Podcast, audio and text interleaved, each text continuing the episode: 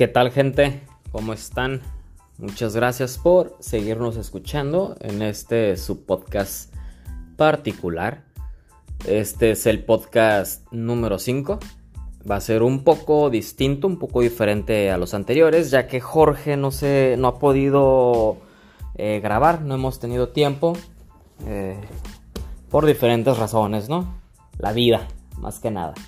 Entonces, como no queremos seguir dándole más largas al tiempo y no queremos dejarlos sin su podcast, he decidido hacer este, este, este mini, mini podcast que va a ser puro audio para que tengan algo de qué escuchar, un poquito de, de algo que he estado investigando, leyendo, etcétera. Entonces no creo que tardemos más de 10, 15 minutos en este audio.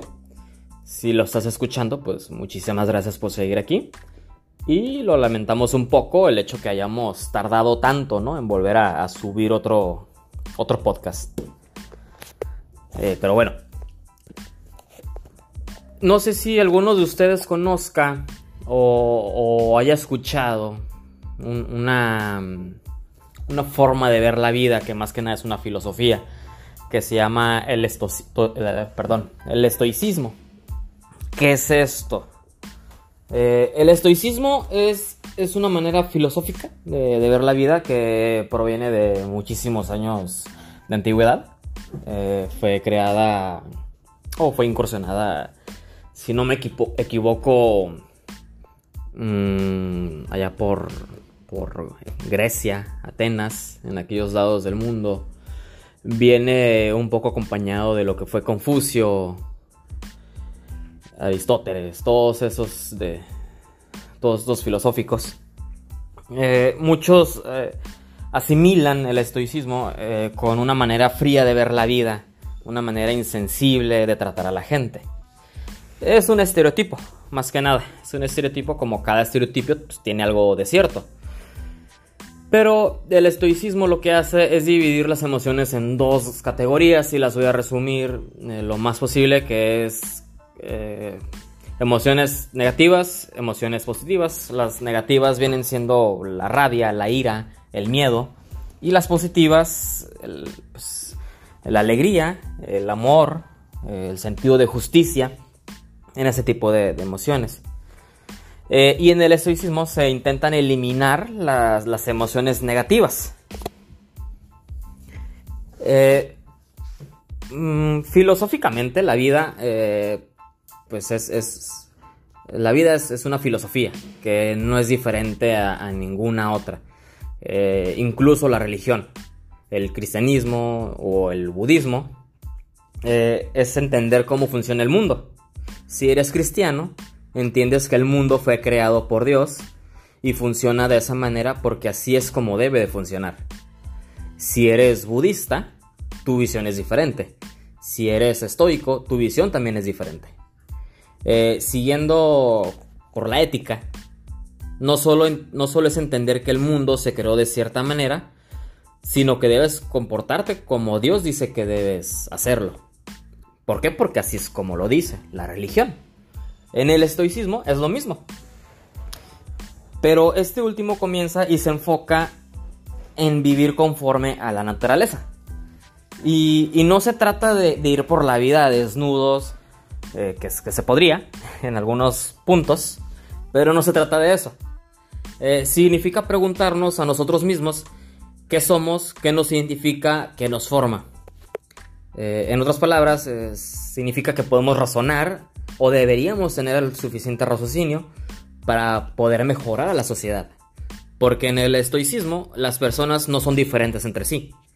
Somos un, somos pues únicos, ¿no? Somos, únicos, pero a la vez somos parte de, un, algo mayor, un algo que, que conformula un todo. si un estoicista, por decirlo de un modo, mejora en su persona, mejora la sociedad. ¿Por qué? Porque este ser es parte de. Entonces, al mejorar uno, mejora a los demás.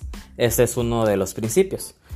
otra de las filosofías por las cuales podemos hablar es el, de Epicuro o epicureirismo, que también proviene de, esta misma época, que, que su premisa principal es el obtener un placer inmediato, que, se basa mucho en las amistades y relaciones. Eh, el problema es que la, que la meta es minimizar el dolor de la vida. Se escucha muy bonito, pero también es algo, es algo malo, el, basar tu felicidad en, los demás. Es cierto que el placer es importante, pero los humanos, para los humanos fundamentalmente, lo que se intenta es evitar el dolor, tanto mental como físico. Por eso se dice que se debe evitar lo social, la política, porque esta es una de las de los puntos en esta, en esta filosofía del epicuro o epicurismo. En el estoicismo es una filosofía muy antigua, de más de 2000 años. Eh, pues algunos se preguntarán, no sé si la han escuchado últimamente, ¿no? Pero algunos se preguntarán por qué es que actualmente cada vez más personas se están interesando en esto. Y la realidad es que pues, mm, el tiempo no creo que sea relevante, porque al fin de cuentas existen filosofías como el cristianismo, el budismo y otras más que tienen la misma o más tiempos de antigüedad. Y todas siguen entre nosotros y son de igual de importantes. Aunque en superficie nuestra vida sea muy distinta eh, a la época de su creación. Son, son ideologías que a pesar de que fueron... Eh, ¿Cómo podríamos decirlo? Son filosofías que a pesar de que fueron concebidas hace muchísimos años, muchas de estas primicias se pueden aplicar al, hoy en día. Eh, su esencia es la misma. Eh, necesitamos un cariño, amor, cercanía entre, entre otras más, ¿no? Que son parte de las primicias principales de muchas filosofías. Uno de los motivos del regreso del eh, etoicismo se centra en entender lo que puedes controlar y olvidar y lo que no puedes entender. Eh, esto, esto va de la mano de, una rama de la psicología que es la terapia cognitiva o conductual, que es basada en evidencias. Cuatro, virtudes del estoicismo, estoicismo, perdón, es la sabiduría, la temperancia, la justicia y el coraje. ¿no? Son como que cuatro factores fundamentales dentro de. Entonces, aquí simplemente podemos decir que para resumírselos a una manera muy sencilla y muy práctica es que el estoicismo es una manera de, pensar o de vivir en la cual si te ocurre algún, llamémoslo, accidente, algún problema, algo que tú en realidad no tengas ningún efecto sobre él, supongamos que te ocurrió un choque, alguien te chocó, entonces tú a raíz de este choque te estresas, te puedes enfermar. Ah, y hablamos más allá de, los factores físicos que pudieran llegar a, repercutir a partir de este choque, ¿no? Aquí me estoy basando meramente en los hechos psicológicos de cada persona que presencia un choque. Entonces, has tenido este choque, pues no puedes hacer nada más. ¿Por qué? Porque es algo que está fuera de tu alcance. Tú no controlas lo que va a pasar a partir de este momento. Entonces el estoicismo es aceptar que no está en tus manos y que tú no puedes hacer nada para remediar esto, porque es totalmente ajeno a ti.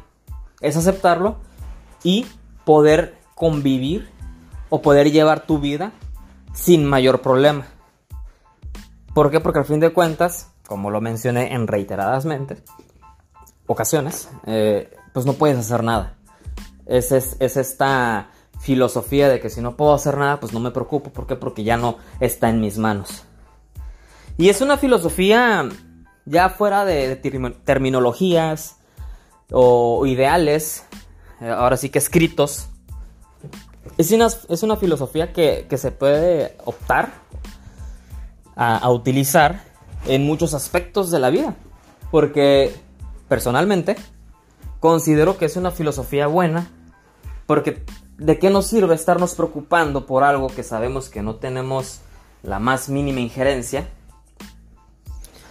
cuando en realidad todo lo que ocupa posiblemente es tiempo, ¿no? Si alguna vez tuviste un accidente, sabrás que al pasar un mes, dos meses, tres meses, muy probablemente no va a estar en tu pensamiento. ¿Por qué? Porque no, no es algo que en realidad repercutió en tu vida. Hablamos de un accidente pues meramente menor, ¿no? No estoy hablando que te emputaron la mano o algo por el estilo. Pero, teniendo en la mesa todas las filosofías que se pueden eh, adoptar y o hablando también de religiones, porque pues, al fin de cuentas es una filosofía de vida, eh, que, creo que todos como individuos podíamos adoptar algunas de estas. No me refiero a, a pues hoy, soy cristiano, mañana soy budista y mañana soy estoico, ¿no? Nos referimos a que puedes adoptar una de, de sus puntos, factores, Sabes que en el estoicismo este, dice que no me tengo que preocupar. Obviamente va muchísimo más allá, ¿no? Y, si les interesa, pues los invito a que se sumerjan un poquito en internet. A lo mejor se pueden comprar algún librito, etc.